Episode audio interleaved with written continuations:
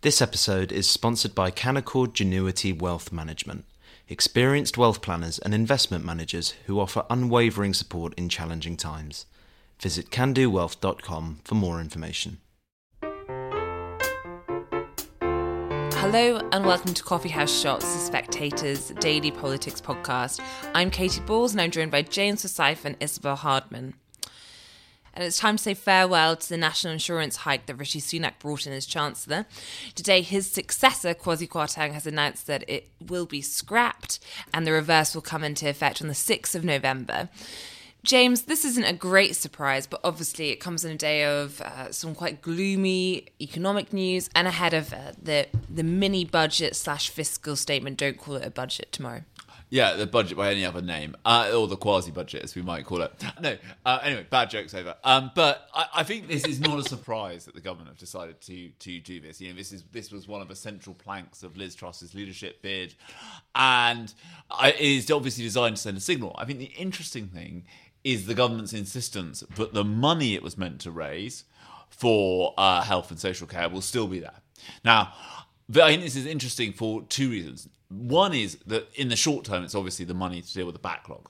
But in the medium term, this was meant to fund the government's plan that people wouldn't have to sell their homes to pay for social care, which Liz Truss recommitted to on her trip to New York.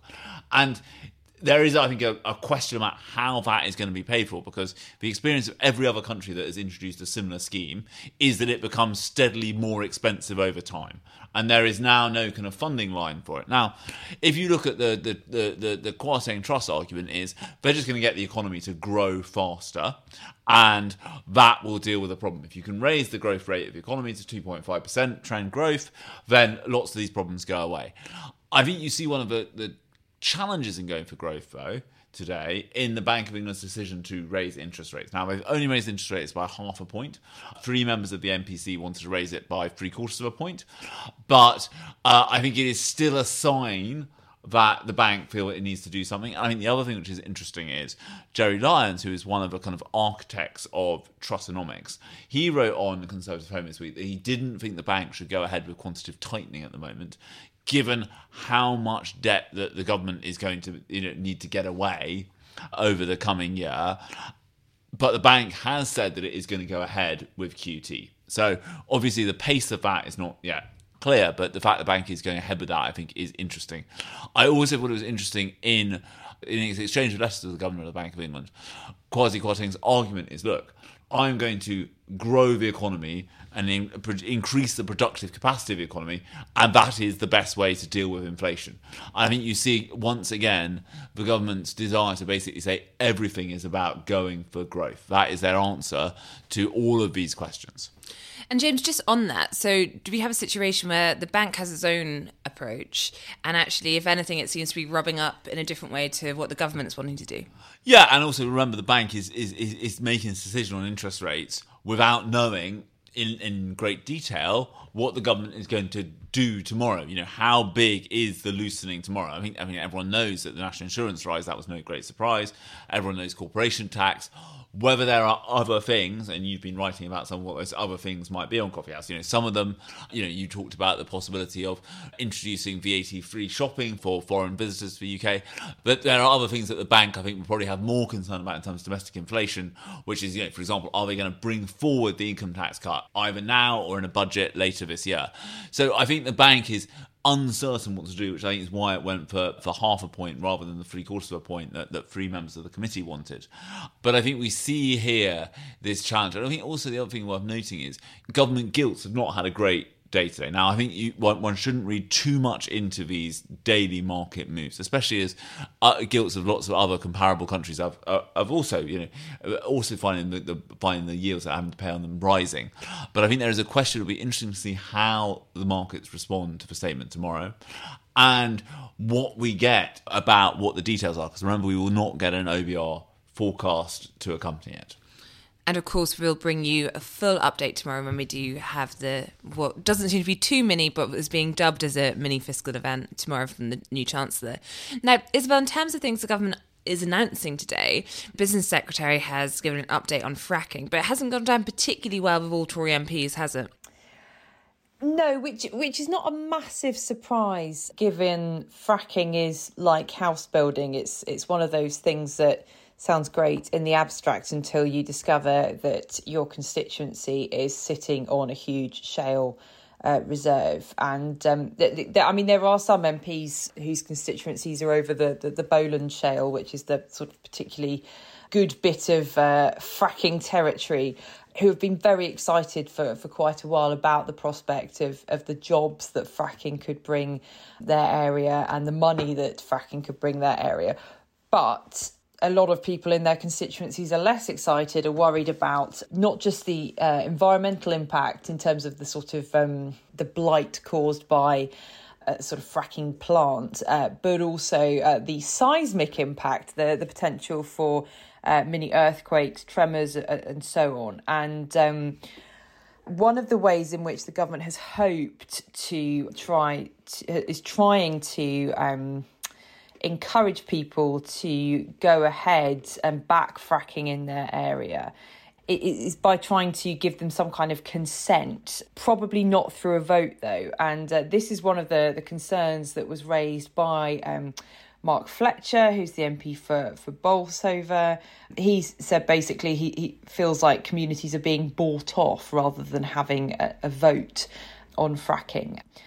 So I, I think one of the one of the problems that Liz Truss's government is going to come up against repeatedly, and Truss acknowledged this during the leadership campaign, is that a lot of the things that Liz Truss and her colleagues think are necessary such as fracking, such as increasing the number of homes being built to stop house prices going even higher, those things are just not very popular with a lot of voters, with a lot of Conservative voters. We've obviously uh, had a promise from uh, Truss to look at planning reform. Again, um, she also made promises on solar farms during the uh, leadership contest. And so, making these difficult decisions, as she's been talking about this week, is really difficult, which is why uh, it's something that the Conservatives have, have backed away from repeatedly over the past decade and a bit. James, one of the things I've written about on Coffee House today, um, which I think links to both what Isabel's saying and also the fiscal event tomorrow, is the fact that Liz Truss and her government are in a hurry. And it's not just the fact that we talked about the election in two years, they need to show these things are working. It's also a sense that actually her political capital is probably at the highest or potentially the highest it's going to be this entire time.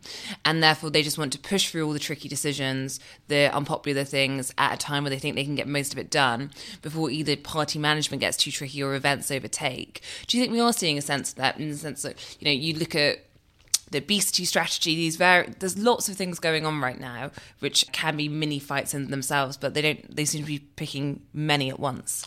Oh, so i mean there are two two things going on. I mean your, I mean your analysis is right which is you never have more polit- political capital as a new leader after you've just won a leadership contest. I mean you, that's one of the reasons why.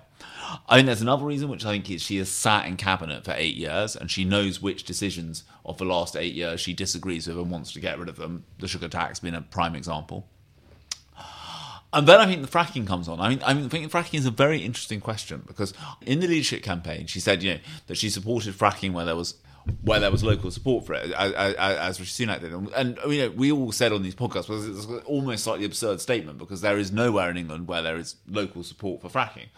What is interesting, I think, as Isabel was saying, is that, you know, that local support now turns into the companies that are fracking offering a sufficiently large financial inducement to a local community for the government to think that the local community should accept it.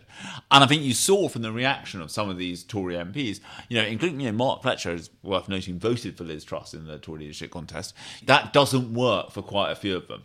This is effectively because of the period of national mourning, the first week proper of the Truss premiership. I was surprised how fruity some of those exchanges with Jacob Rees-Mogg were.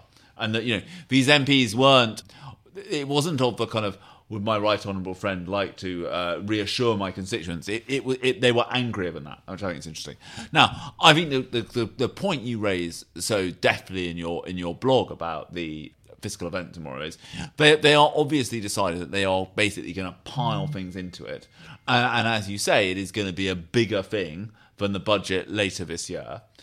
I think the question is can they do this and get growth going?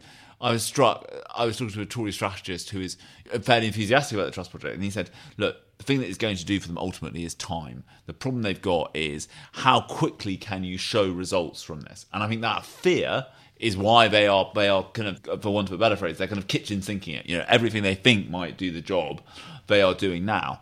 I think though that is the strategy said to me that the, the thing is, you know, there is an appeal to a rising tide lifts all boats policy. You can make that argument, but it's much harder to make that argument when the tide is going out.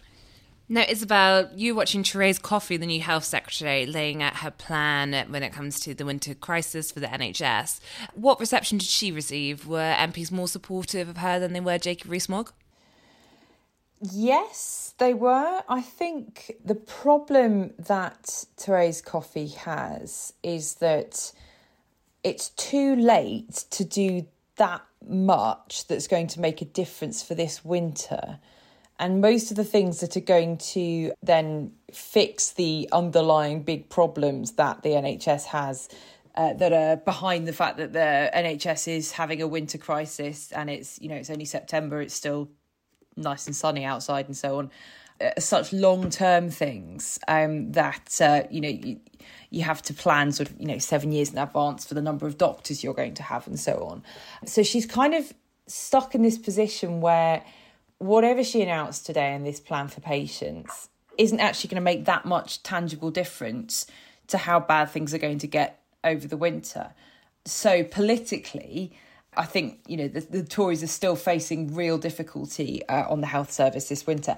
However, what she did announce was really interesting. So she's sticking to her patients' priorities of A, B, C, D, D, which Wes Streeting described as Sesame Street politics when he got up to respond, which I thought was quite funny. Uh, he pointed out there was no N for nurses, which is fair enough given the uh, shortages of nurses in, in a number of different parts of the NHS. But uh, that's ambulances, backlog, care, which means social care, and doctors and dentists, which is the, the two Ds. And on ambulances, she pointed out that actually 45% of these big headline grabbing delays that we're seeing outside A&Es where ambulances are backed up or, or where it's taking you know, hours and hours for someone who's had a fall to get a paramedic out to them that's in just 15 NHS trusts. So there's going to be a, a real focus on on why that is the case in those particular hospitals. On the backlog, she she was talking more about the the sort of a laser like focus, which isn't a policy, but there we go. Care. This is one of the really interesting areas. So she has announced a a five hundred million pound discharge fund for this winter, and that was one of the, the policies that was kind of hiding in plain sight, uh, as everyone was talking about over the past few months. You know, what can be done about the NHS was something that had been done during the pandemic and had worked really well, which was providing more funding to get people out of hospital when they're medically fit for discharge, but no suitable care package could be found for them. And um, it underlined to a lot of people working in the NHS um, and in Whitehall that actually you don't have to accept bed blockers as they're unfortunately known as an inevitability. You actually need to put the money in to, to get them out of hospital to a place where they will be much safer than in hospital. It's not a particularly good place to be unless you're acutely ill. But the Treasury didn't agree with that analysis and stopped the money. So that's now being uh, reintroduced. It's not, you know, the biggest pot. It doesn't address the social care crisis overall and Coffey made that quite clear that there will be more plans both on workforce and on um, social care reform coming up, not least because of this um, abolition of the health and, and social care levy. But I thought there was also a really interesting line in her discussion of the C of ABCDD, which was she's. I'll just read you the quote actually. She said, that £500 million acts as the down payment in the rebalancing of funding across health and social care as we develop our longer term plans. Which I think a lot of people within the NHS is uh, taking as her basically saying this money is not new money that the Treasury is giving to us. It's going to be coming out of the NHS budget because we're going to be rebalancing where we send our money which is also interesting because that's something that Wes Streeting suggests in the interview that I've done with him in this week's magazine and makes a lot of sense because uh, since the formation of the NHS uh, as a uh, as a book that's coming out soon will explain the focus has been on these acute care settings rather than on community care and on sort of preventive care or at least less expensive earlier interventions that that stop someone needing going into hospital the problem obviously and this is something that Streeting acknowledges uh, with trying to rebalance the cash is that you still need to have an upfront investment in acute care because that's in crisis at the moment.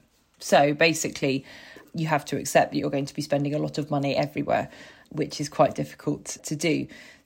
But it looks as though Therese Coffey is going to be doing quite a lot of announcing over the next few months if, if the hints that she dropped today are anything to go by. Thank you, Isabel. Thank you, James. And thank you for listening.